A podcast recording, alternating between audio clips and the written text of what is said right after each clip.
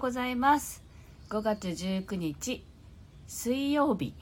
朝の9時10分ぐらいかなになりました。音色の紡ぎ手日川茜です。今日もよろしくお願いいたします。この番組は沖縄県浦添市から今感じる音をピアノに乗せてお届けしています。はいあのー、ね始まったと同時にやよさんでわかめちゃんもね入ってきてくださってありがとうございます。わー一番乗りってなんか嬉しいですね。はい。みねりんからもおはようございます。だんだん分かってきたぞって。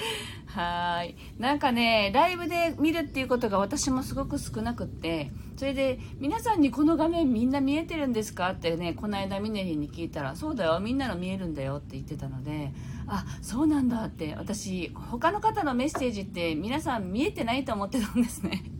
たら見えるよって聞いて聞いたのであそうなんだって思ったことともう一つはねこの放送中にこう文字打つの大変なんだよってねあの聞いたのでそうなんだってそんな中でねメッセージしてくれてるんだなって思った。らすごく嬉しくなりました。ありがとうございます。はい。では今日の1曲目弾いていきたいと思います。今日はねちょっと曇り空の沖縄であの昨日までのね真夏のようなあの感じとはちょっと変わってちょっとムシムシっとしてますけどそれでもねあのなんか降水確率が30%ぐらいなんでおそらく降りそうもないなって感じなのでただ蒸し暑い日になりそうだなと思いますがはい今日もね心を整えて呼吸も整えながらでは弾いていきたいと思います。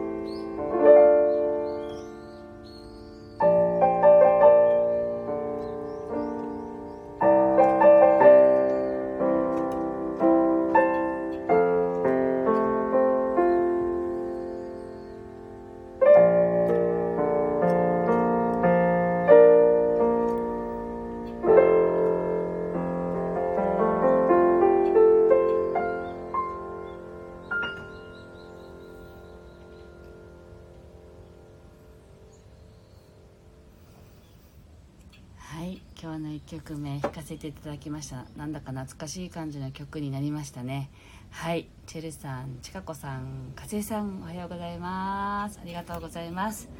あのミネリンがそうそうコメント打ち指がもつれてだって。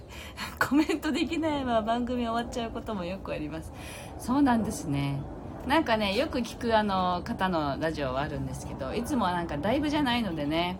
あのライブで聞くとそういう感じなんだなっていうのが今分かりました。はい。ありがとうございます。はい。えっと今日はですね昨日ちょうどあの何ていうのかな。昨日ねあのの夜ちょっと待ってくださいね。飛行機が飛んでますね。あの昨日の夜あのお問い合わせのメールが届いてましてあアンネさんおはようございます。あのそのメールに書いてたのがネルギー私のねセッションの中にエネルギーアップっていうメニューが一つあってでなんだろう他にもこうヒーリングのメニューってあるんですけど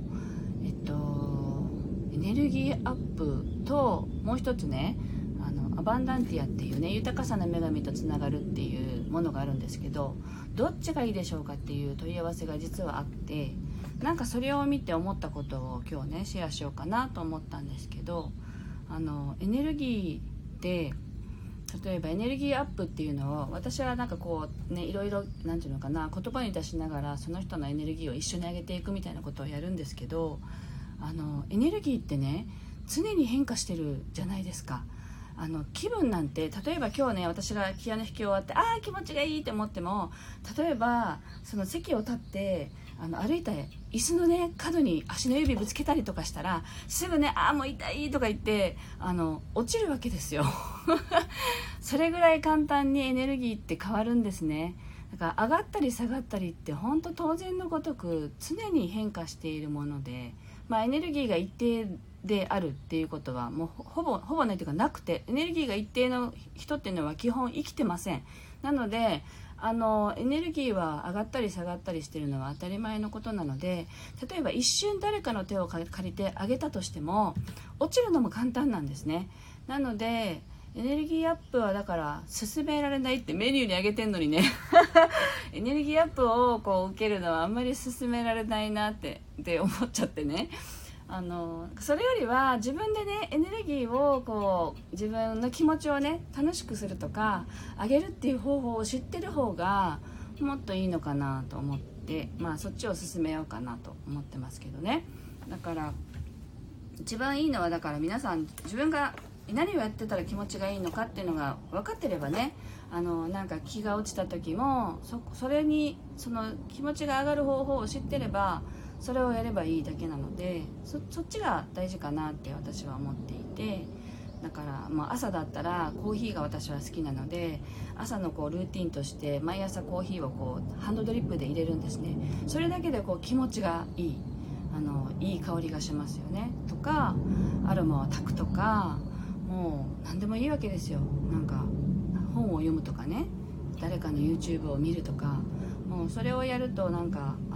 自分の心が整ったり気も気分が上がるっていう方法をね分かるといいなっていうねそんな風に思いましてあのー、今日のテーマを何て書いたかも思い出せないという 何て書いたんだろうっていう感じなんでまあ一応ねこの話をまあしようと思ってたのでねエネルギーを上げる方法を自分で知ってると一番いいよっていう話をねしました。はい。というわけで2曲目弾いていきたいと思います。と同じく整えるというね気持ちで聞いていただければと思います。